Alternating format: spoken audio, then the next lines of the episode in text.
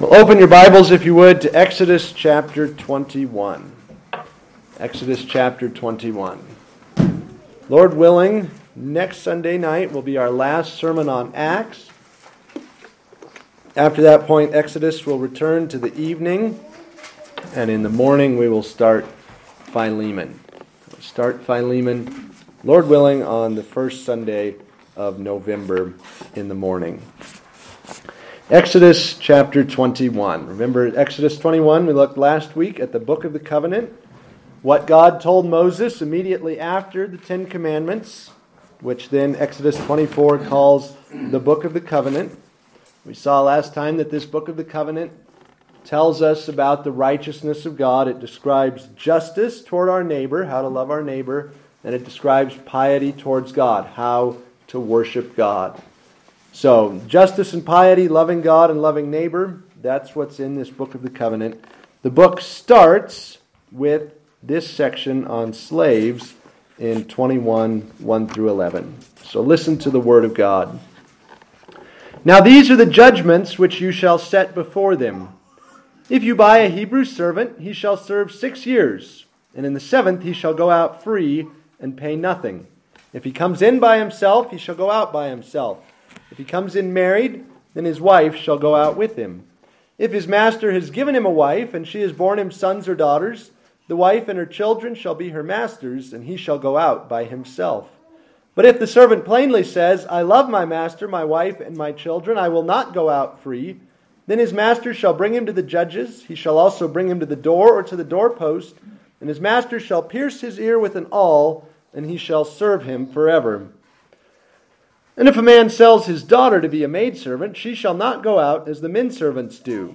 If she does not please her master, who has betrothed her to himself, then he shall let her be redeemed. He shall have no right to sell her to a foreign people, since he has dealt deceitfully with her. And if he has betrothed her to his son, he shall deal with her according to the custom of daughters. If he takes another wife, he shall not diminish her food, her clothing, and her marriage rights. And if he does not do these three for her, then she shall go out free without paying money. The word of our God stands forever. Let's pray. Father, we ask that you would give us great insight into your righteousness and the demands of your just law. That you would show us your character as the one who frees the oppressed, who cares for the slave, who brought your people out of slavery in the land of Egypt.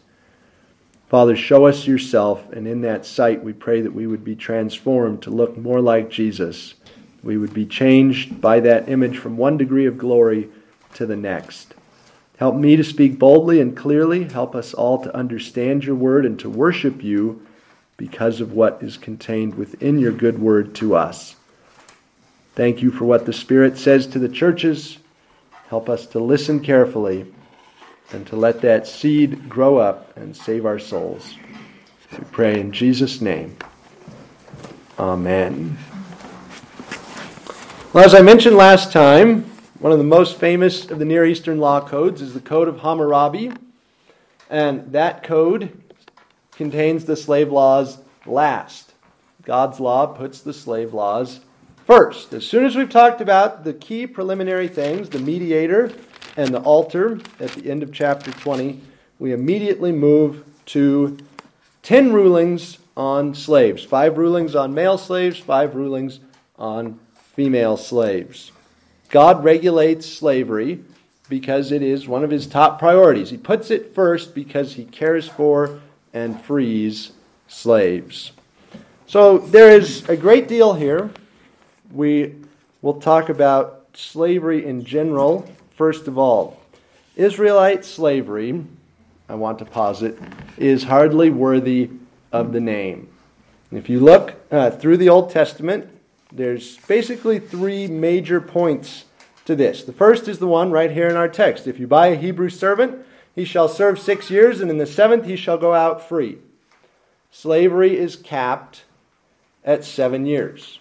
There, six years. There is no slavery longer than six years. There's no lifetime slavery. So you can't permanently enslave an Israelite. That's the first thing to notice. Now, uh, our thoughts are immediately okay, fine, you can't permanently enslave an Israelite. What about a non Israelite? Well, Genesis 17 addresses that, where God says, every slave servant you have, every slave you have, has to be an Israelite. So, Genesis 17, verse 12 He who is eight days old among you shall be circumcised, every male child in your generations, he who is born in your house, or bought with money from any stranger who is not your descendant. He who is born in your house and he who is bought with your money must be circumcised and my covenant shall be in your flesh for an everlasting covenant. God says there are no loopholes here. If you buy a slave, he is circumcised Israelite. There is no such thing as a non Israelite slave belonging to an Israelite. You buy him, he becomes part of your household. You must circumcise him and therefore put the sign of the covenant upon him. You can't permanently enslave an Israelite, and every slave you buy, every slave born in your house, has to become an Israelite. God says ethnicity has nothing to do with this. Doesn't matter whether he's of your blood or not. You can't permanently keep him. And then finally, this is the real kicker escaping from slavery carries no penalty whatsoever. Uh, this is worth reading. Turn in your Bibles to Deuteronomy 23 because this law seems very surprising. certainly goes against what your preconceptions might be, but God is very clear. Deuteronomy 23:15 You shall not give back to his master the slave who has escaped from his master to you. He may dwell with you in your midst in the place which he chooses within one of your gates where it seems best to him you shall not molest him. If a slave walks away, the master can't claim him. He has, he's allowed to live wherever he wants. Start over. Have a new life. The New Testament says the same thing in an even shorter form. We just read it. Ephesians 6 9. Masters give up threatening, knowing that their master and yours is in heaven. Masters give up threatening. Slavery is built on threats. You don't cooperate, I will beat you. You don't work, you will be sold to a cruel master. Paul says, Masters, you are not allowed to threaten. And by removing the element of coercion, which is key to slavery, Paul neutralizes the institution. But of course, Moses had done that long since in Deuteronomy 23, saying, There is no penalty for leaving. So that background needs to be understood as we then read the ten judgments on slaves here in the rest of Exodus 21. Slavery was something that existed in ancient Israel, and it's true. God never says, You shall not own slaves. But He does regulate it out of existence. There is uh, there's no doubt about that if you fairly look at the text. That especially this Deuteronomy 23 law that a slave can walk whenever he feel like feels like it basically puts an end to anything that we would consider to be slavery. So we turn now to the rest of the rulings on male debt slaves. If you notice, each of these verses begins with the word if. If you buy a Hebrew servant, if he comes in, if his master has given him a wife, if the servant says, then his master shall bring. So there's one major if, if you buy the Hebrew servant, and then there's five minor ifs that or four minor ifs that follow it, adding extra details. This kind of case, this kind of law is typically called a case law. It's a common law, court procedure type thing saying Here's the scenario, here's the facts, here's the ruling. Now, if you ever had to suffer through a constitutional law class, you're familiar with the fact that court cases in our society usually take three or four pages to summarize the facts and then give you three or four more pages of ruling. God's word boils the facts down to half a sentence. If you buy a Hebrew slave, that's your scenario. You buy a Hebrew slave. Now, we read this and say, well, I have so many questions. What about, is this everything the Bible has to say about slavery? And the answer is no. Is this a complete civil law code on slavery? No. And it is not intended to be. When God says, These are the judgments which you shall set before them, He is saying, in addition to the civil law codes that your civil rulers will enact, here are moral considerations that you must keep in mind. God is not replacing the work of a legislature, He is supplementing it, saying, whatever laws you pass have to agree with this. So, this is a ruling that applies in a certain scenario if you buy an Israelite slave. But it is consistent with the rest of Israelite law. That's the point. So, five rulings. Historically speaking, why would you buy a Hebrew servant? The answer seems to be, according to what the scholars, scholars can figure out, is because this guy has racked up debts too big to work off. And if you're an Israelite who can't manage your money, you run up credit card debt. Uh, I saw in my statement this week if you pay only the minimum amount every month, it should take you about 12 years to pay off this balance.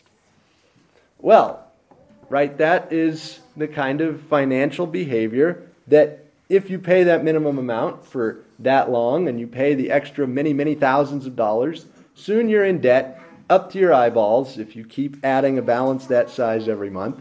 And then what do you do? In our day, you go down to bankruptcy court and you say, I will never be able to pay this off. And the judge says, Okay, creditors, eat it. He'll never pay you back. The ancients didn't think that way.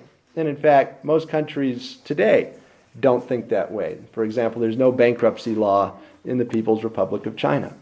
Well, God says instead of bankruptcy, instead of just telling the creditors to eat it, if you loaned somebody some money and he comes to you and says, Look, I'm 50 million shekels in debt. There is no way I am ever going to pay this off. You don't say, Okay, we'll write off that bad debt.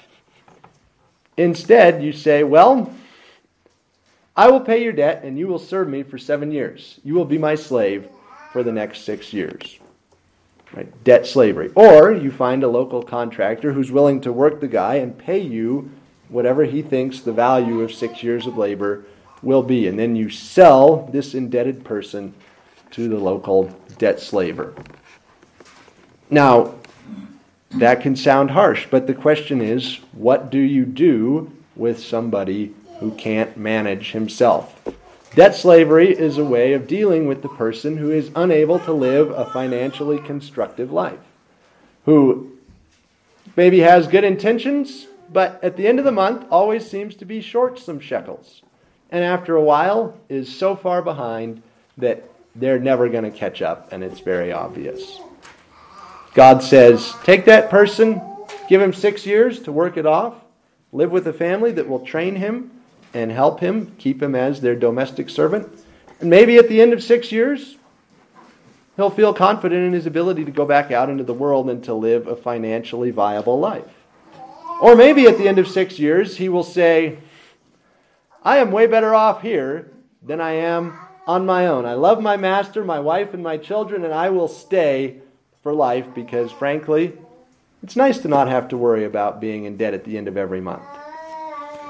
That is where this concept of slavery comes from. Right, so, what do we need to say to the critics? Before you start yelling about the Bible's perceived failures on slavery, you need to ask what is a slave? Aristotle defines the slave as the person who is unable to manage himself, which is exactly what the debt slavery concept is all about. This is somebody who cannot make his own decisions and manage his own affairs. He runs his life into the ground. And you can't solve the problem of what to do with those who can't manage themselves by saying, teach them to manage themselves It doesn't work that way. The problem is that they can't. We go over this in English 1 every year. Reading the narrative of the life of Frederick Douglass. I present Aristotle's definition, and then I ask the ninth graders, Are there any such people? Are there people who cannot manage themselves? And they all say, No way! Uh uh-uh, uh there are no such people. And I say, Okay, drug addicts, the mentally ill, the developmentally disabled.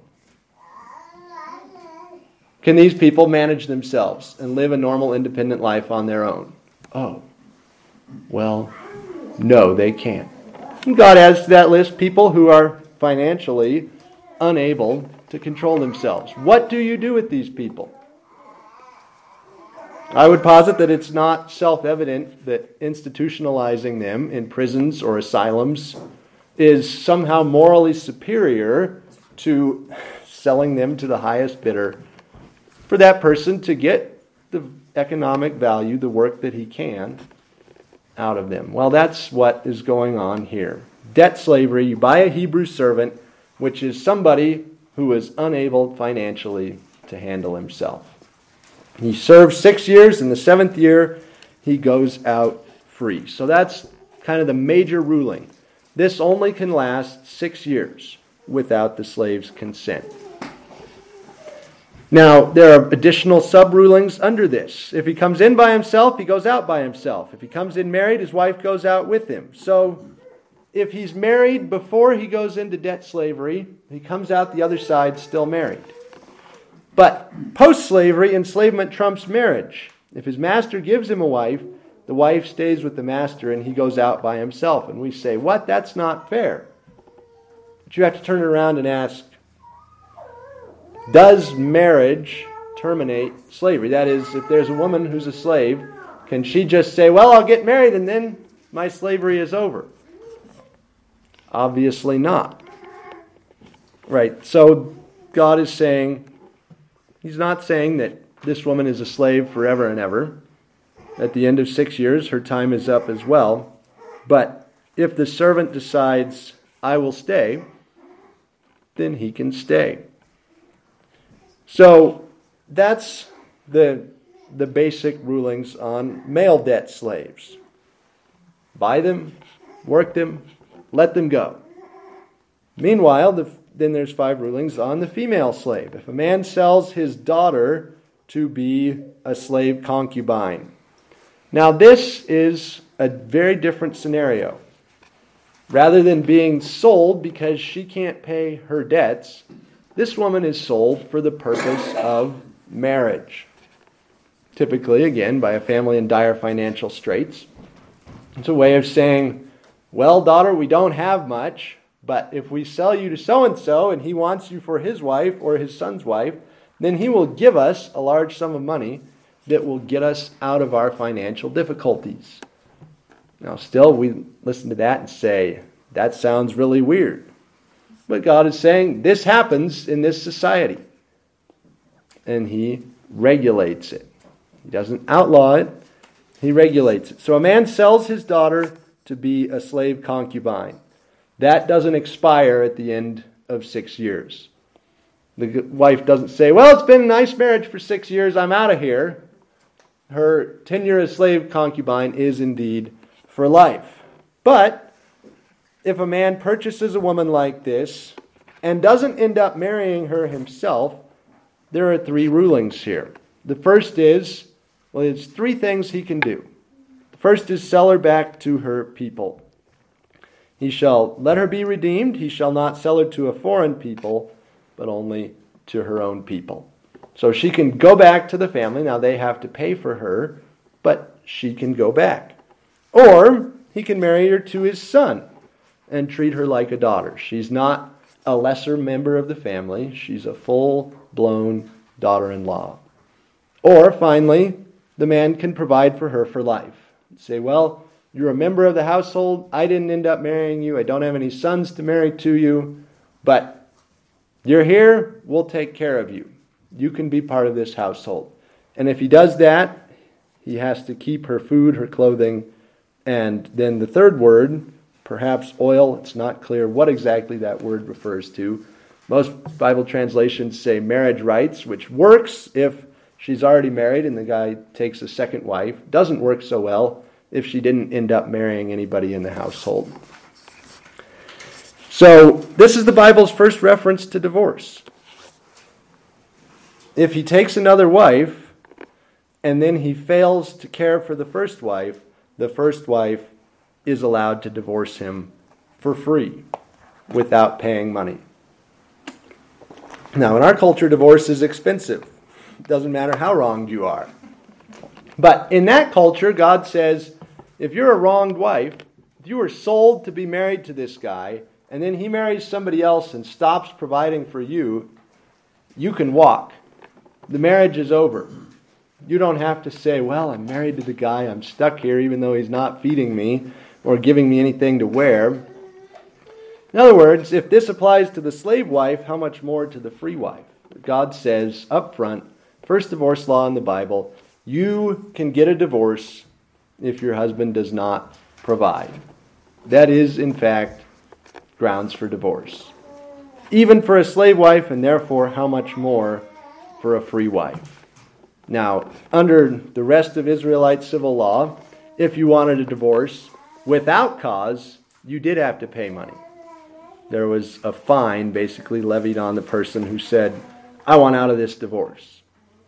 But if it was a fault divorce where you could say, My husband is at fault, you walked. You go out free without paying that fine. So, what is the point? When we look at this law, these laws on slaves, and we say, This is so foreign. I am never going to sell my daughter. I am never going to buy a woman to be my slave concubine. That's just weird. This is not the Bronze Age. Why, is these, why are these laws here? The reality is that God cares about slaves. The book of Exodus has been all about that. Chapters 1 through 19. Israel is enslaved in Egypt, and God comes to them and says to Pharaoh, Let my people go, that they may serve me. And now, God says, Now that you've been let go, you're still enslaving each other. I get it. Somebody who racks up these debts you have the right to try to get what you can out of him. Maybe don't loan him so much next time. But if you loan money to somebody and he doesn't pay, you can force him to work for you. That's slavery. But how you treat that slave is very important to God. God doesn't say, well, he's a bad financial manager, therefore you can do whatever you want with him.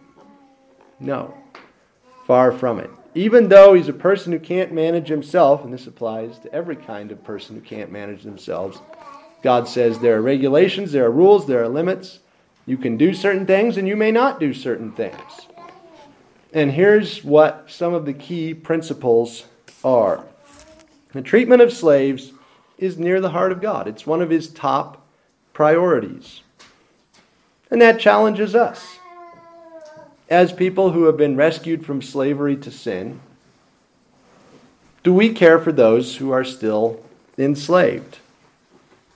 Those who can't care for themselves, can't manage themselves, in the broadest definition. Right? The most important category of that is obviously our children, second only to our aging parents. Your children are too young to care for themselves, they are at your mercy. Same thing with your parents When they're old and infirm and in the nursing home, their minds are gone, what do you do? How do you treat these people who cannot manage themselves? God says, I care about these people. They are the first thing that I'm going to treat.